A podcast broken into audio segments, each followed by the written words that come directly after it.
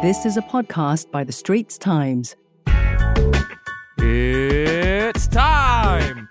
Okay, so maybe not the best Bruce Buffer impersonation, but in any case, the UFC is back in Singapore after three years, uh, bigger than ever, with the UFC 275 event at the Singapore Indoor Stadium. And who better than the UFC president himself, Dana White, to talk about the pay per view event and what else fans in Singapore and Asia can look forward to? He even gives us an update about Conor McGregor. Hello, Dana, and uh, thank you for taking the time uh, out of your busy schedule to, to speak to us. Uh, thanks for having me. So, you know, it's, it's great to have the UFC back uh, in Singapore and, and bigger than ever uh, with the UFC 275 uh, pay per view. can you tell us how the UFC arrived at the decision to, to turn Fight Night Singapore into a pay per view event?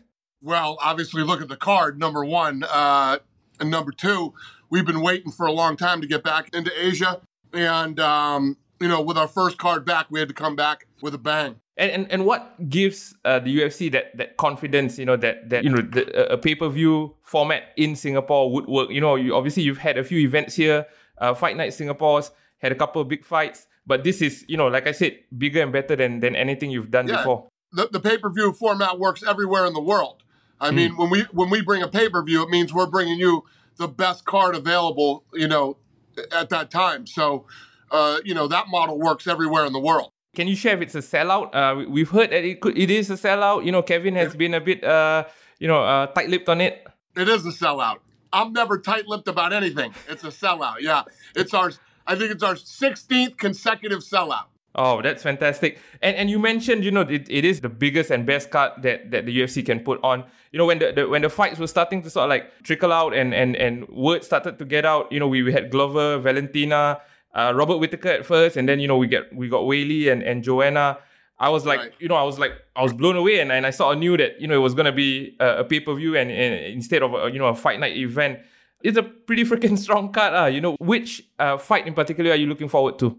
Yeah, Barry. I mean, it, it's hard not to look forward to the top three fights. Joanna Jędrzejczyk versus Weili Zhang is one of the greatest fights to ever happen in the history of combat sports.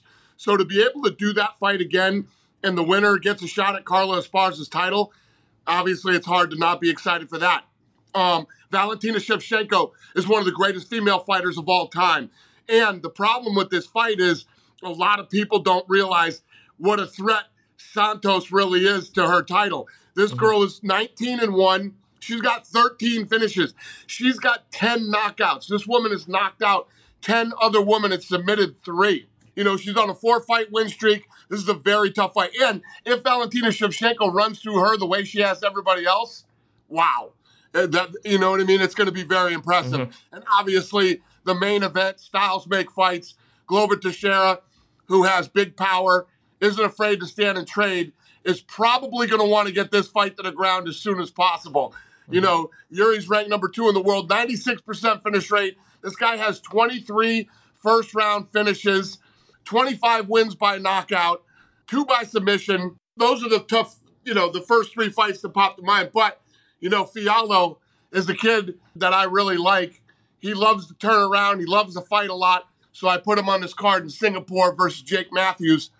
That's a fun fight for me personally, too. Okay, so obviously, like like you mentioned, a lot of fun, uh, interesting fights, a lot of big fights and you know, obviously a, a, very special event that, that's going to take place here in Singapore. What does it speak of the UFC's uh, ambitions and, and commitment to to Singapore and to Asia uh, to put on this type of show? Yeah, we've been very committed to doing this, and obviously we like to put on big fights in great destinations, and Singapore is one of the great destinations in this world.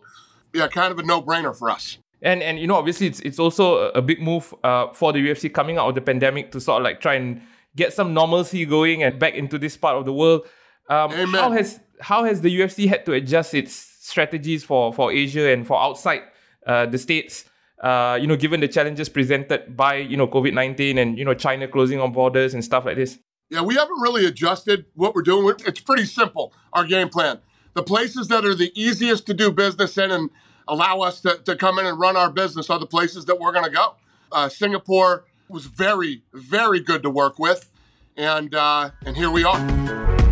Find us on Apple, Spotify, Google Podcasts, or via the Google Voice Assistant and Amazon Alexa enabled devices.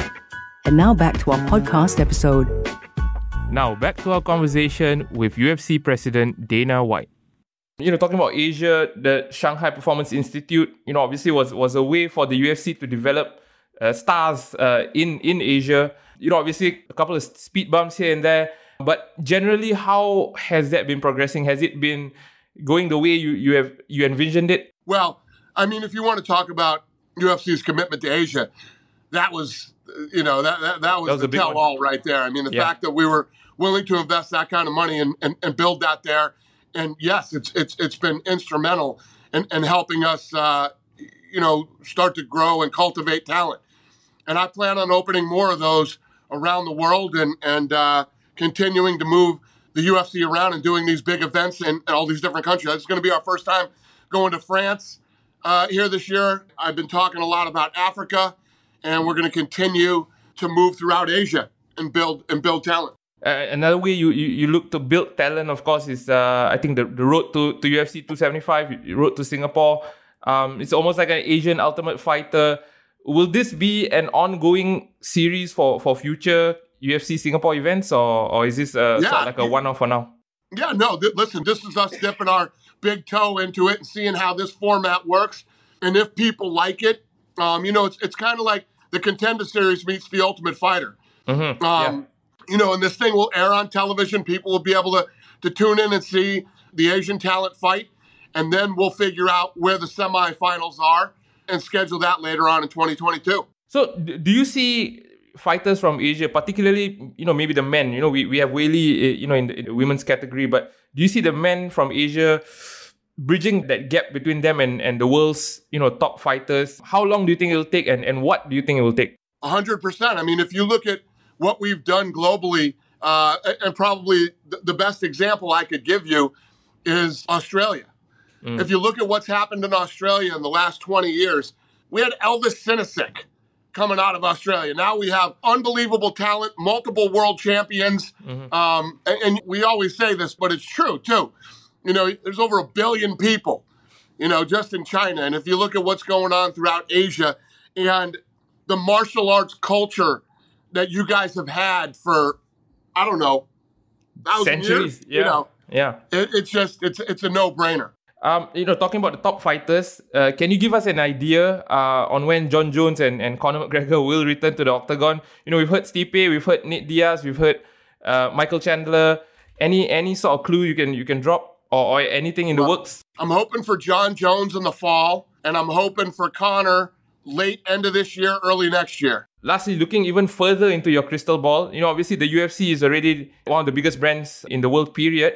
In five years' time, where do you see the UFC? You know, vis-a-vis in Asia, you know, vis-a-vis what what boxing is doing and, and everything like that. Yeah, in five years, I see us in these countries that I told you I'm excited to go to and haven't been to yet, obviously. And then, um, yeah, I, I see us having a much stronger, uh, being a much stronger brand in Asia uh, over the next five years, uh, in Africa, in India, and, and, and many of these other uh, countries around the world. All right, Dana, thank you so much. Uh, that's all the questions we have for you. I know you won't be in Singapore uh, this year because it's your son's uh, birthday, I think. Uh, Yeah, but you my know, son's 21st birthday this weekend. but hopefully we will see you and, and, and host you in one of the future uh, UFC Singapore events. Believe me when I tell you, I can't wait to come. That was a podcast by The Straits Times. Send your feedback to podcast at sph.com.sg. Find us on Apple, Spotify, Google Podcasts, or via the Google Voice Assistant and Amazon Alexa enabled devices. For more podcasts by The Straits Times, The Business Times, and Money FM 89.3, you can also download the Awedio by SPH app. That's A W E D I O.